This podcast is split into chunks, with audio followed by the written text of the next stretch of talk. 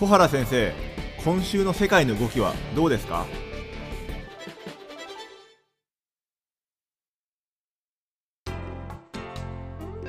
えー皆さんこんにちはオートバンクの上田ですあ、皆さんこんにちは。東京大学の小原です。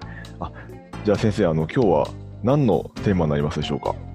えー引き続きいくつかの問題が、えー続いていてですね、はいちょっとそのお深刻になっている問題もありますね。例えばあの香港の問題ですね。はいあのこれ一国二制度ということで、えーまあ、今後のね、えー香港の情勢これがまあ台湾にも影響していくだろうっていうお話をしましたが、はいあのーこれ、えー香港でですね、引き続きまあデモがあ続いてるわけですね。はい抗議活動ですね。はいで、あのー例えばこれ、あの、この間報道お戦争っていうんですかね、その情報戦争っていうんですかね、まあそうした話もしましたけど、はい今香港から例えば大陸に、あのー行こうとするとですね、その携帯電話を検査されるっていう話を聞いてるんですね。携帯電話で中にはそのうん。えー携帯電話の中にその抗議活動の写真だとかメッセージが入ってるとですね、はい。あのまあ、それを質問されたりですね、えーするということで、ちょっとその、えーそうした影響もお出てきてるみたいですね。はあ、えーまはい。えーまあ、これがその10月1日の建国記念日まで、えーそのどういう状況になっていくのか、まあ、この間お話ししたようにですね、その中国にとってもですね、これはどういうふうに対応していくのかっていう、なかなかいい選択肢がないもんですから、はいえー他方で、まあ、あのまた暴力的なね、その衝突が起きたりもしてるので、警察との間ですね。はいえーこれはまた引き続きこの見ていかないといけないところだと思います。それからあの日韓の関係ですね。えーいわゆるあの G ソミアというですね、はい。えーっと軍事情報の包括保護ををするですね、そうしたあの条約っていうのが日韓間に結ばれてたわけですけど、はい。まあこれをですね、えー韓国側が破棄をするえという事態になって、えはい、まあ日韓関係もですね、まあ悪化が続いていると。うんで一言で言うとですね、韓国側のこの対応、まあ、韓国の国内政治が背景にあってですね、はいムン・ジェイン大統領がまあこうした、えー措置、えーにですね、まあ、踏み切ったんじゃないかと。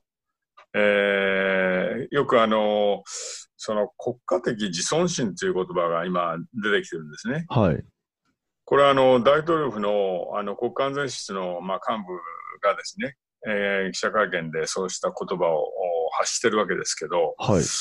えーまあこれなかなかその安全保障だとかですね、いわゆる国益というものがかかっている中で、まあこうした国、あるいは民族のですね、こうしたその自尊心っていうんですかね、はい。まあこうしたあの要素がですね、より大きく、まあ外交に反映さされてくるっていうことになるとですね、ええ。なかなかこのお北朝鮮が、まあ、ミサイルを引き続き撃ったりですね、えーこの間はなんかロケットおだでですね、砲ですね、はまあこういうものをこう引き続き撃ってる中で、日米韓の連携をしていくということにですね、非常に大きな影響ががあってる。アメリカもまあ非常に不満を表明してるわけですけど、はい。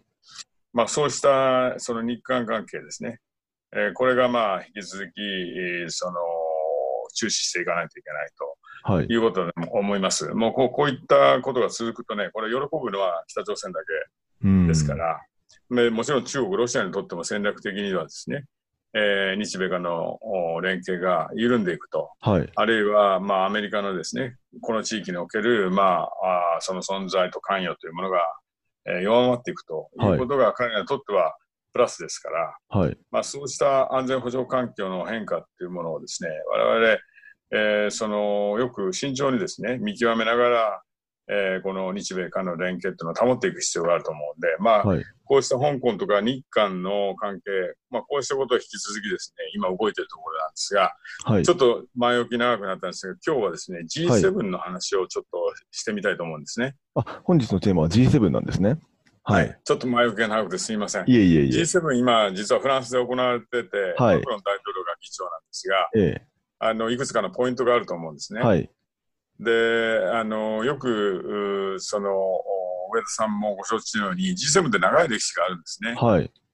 えーいわゆるその価値観を共有する自由であるとか民主主義であるとか市場経済ですね。まあ、こうしたその価値観を共有する先進えー主要国が集まってですね、であの世界経済、はい。えーこれのまあ舵取りをしていく、はいそ。してまあ政治問題でもですね、えーいろんな問題についてですね議論を交わして、まあ、こうしたそのあかつてはまあ西側のと言われた、まあ、こうしたですね先進主要国がですね結束をですね、えー示して世界の問題に対応していくといはう大きな力強いフォーラムだったわけですが、これがトランプ大統領が出てきてですねいわゆるアメリカファーストということで、まあ、同盟国だからといって、えーその手加減しないみたいなあそうした姿勢ですね。はい。でこれはまああの貿易問題なんかにも色濃く現れているわけですが、はい。まあ、あのトランプ大統領の登場によってこの G7、えー少しですね結束が揺ら揺らいでるじゃないかと。はい。中にはですね G7 の存在意義を、まあ、その問題にするうーそうあるいは、まあ、G7 自身がですね、はい。えーもうその意味がね、えーなくなってきてるんじゃないかという悲観的に見る人たちもいるんですね。なるほど。つまりまあ客観的に見てもですね、まあ、新興国が非常におあの強くなってきた、はいまあ、。中国の台頭なんかその典型的な例ですが、はい。いわゆる G20 っていうのが、この前大阪でも行われましたが、そうしはいた新興諸国を加えたようなですね、ええ。まあ、そうしたある意味でのその力のバランスの変化ですね、こういうものがまあ G7 の存在意義にもまあ影をおそう指しているということだと思うんです。で、その一つのね、今回のお例がね、あ首脳宣言っていうのをまあ毎回毎回出してきたわけですけど、はい。まあ、これが見送られるんじゃないかということですね。なるほど。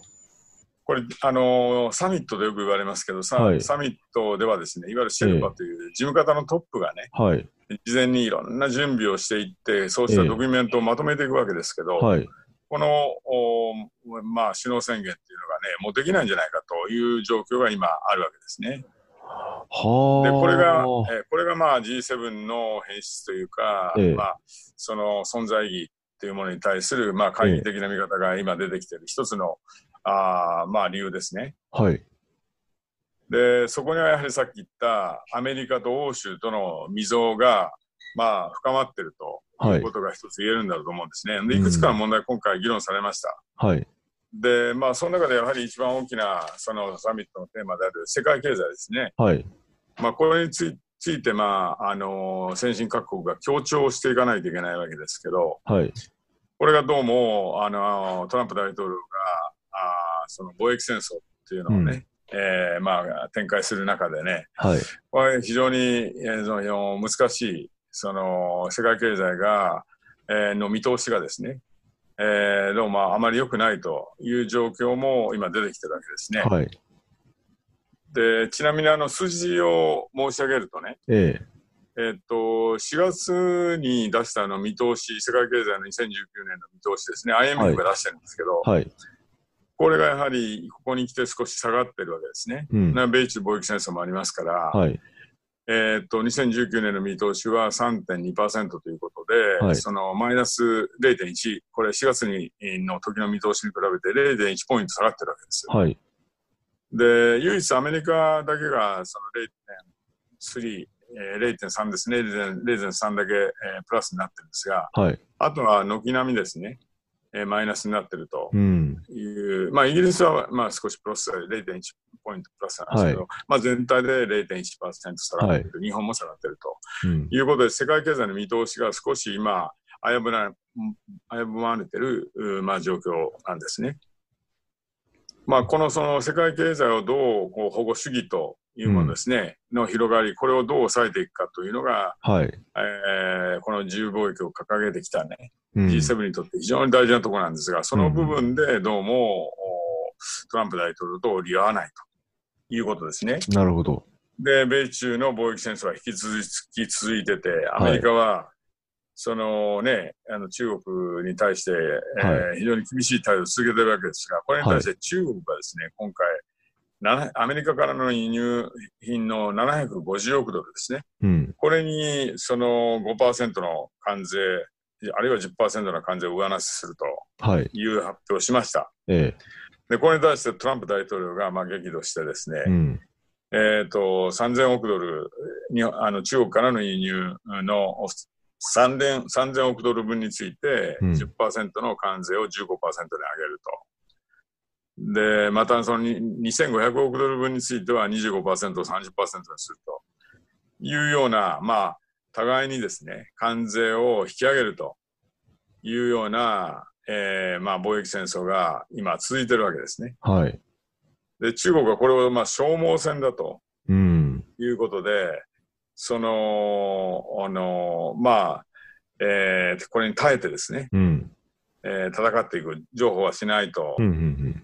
いうことですから、まあ、その、なかなかこれ、あの、解決に向かうには少し、えーちょっと今の状況では、見通しはちょっと、あの、暗いとうん。いう、そういう中でね、今回 G7 の機会に、えー行われたのが日米首脳会談。はい。で、そこで、いわゆる日米の貿易交渉にですね、大枠合意ができたとはいい。うのが大きな、今日入ってきたニュースですね。うん。うん。それで、あの、その大枠合意っていうのは何かというと、あの、今回首脳会談でね、えーそのまとまった、これをね、もう9月にもう一度首脳会談するわけですが、はい。この日米の貿貿易協定案ですね。これにまあ、調印をおしたいということで、すまあ、双方が、あの、詰めていくと、はい。えーいうことだと思うんですが、一つの大きなポイントだったのは、その農産品ですね。これの対日輸出、アメリカからのお輸出。まあ、これに対して日本側は自動車ですね。はい。えーアメリカ市場に、えー輸出している。うんまあ、。こうしたその製品、あの産品の、えーその関税ですね、これの引き下げ、はいこ。れが一番のポイントだったわけです。うん。で、まあ、これについてね、あの合意ができたということで、いわゆるこれまで日本は農産品については TPP の水準うん。が最大だと、それ以上についてはもうあの受け入れられないとはい。いうことで交渉してたわけですけど、はい。えーこれがね、えーその範囲に収まったということで、そのアメリカの関心うん産品である牛肉やうん豚肉ですね、えーこれの関税38.5%をお9%に、はい。えーまあ、2033年ですが、うん。あ9%まで下げていきましょうということで合意したんですね。はい。で、これに対してあの日本側は、まあ、自動車の関税撤廃については、今回まとまらずにね、うんまあ、今2.5%かかってるわけですけど、はいこれはまあ先を先送りしますと。はい。ただ、自動車以外についてはね、自動車の部品であるとか、それその他の工業品であるとか、まあ、こうした関税については、まあ、これは撤廃していく方向でやりましょううん。うん。ということで、まあ、まとまったわけですね。はい。で、一見、まあ、日本が譲歩したかのように見えるんですが、ええ。実際にはこれまであの追加関税であるとかですね、あるいは数量規制であるとか、まあ、そうした、あのそのことが言われてましたから、はい。まあ、そういう意味で言えば、それを回避することが、まあ、日本側はできたとうん。いうことですね。これは、まあ、あの米中の貿易戦争なんかに比べるとですね、はい。まあ、そういう事態にはならずに済んだとうん。いうことで、でまあ、そういうことが、まあ、あのその今回のね、決着の背景にあったんだろうと思うんですけど、もう一つ大きな背景はね、はい。そのトランプ大統領がやはり急いでると合意を、急いでいる。うん。うん、これはね、大統領選がやっぱり近づいてくるわけですね。はい。それでやはり今、米米中の貿易戦争の中で、その農家が非常にあその不満なわけですね。はい。農産品に対する関税が高くなって、あのおアメリカの農家がですね、はい。えー中国に対して輸出が難しくなっているうん。ということがあって、できれば日本の市場を早くですね、例えばオーストラリアオーストラリアは TPP をはい結んでますから、関税がさ下がってるわけですが、うん。まあ、要するにそことにまで持っていきたいということで、まあ、農家のお不満をですね、和らげたいということがあるんだと思うんです。うん。うん。で、今回この、もしこれが合意してですね、はい秋の臨時国会に、えーその法案がかけられるようなあことになればですね、はい。この、今回のまとまったこの内容がですね、えーそうすると、年内にですね、はい発行する可能性もあるわけですね。うん。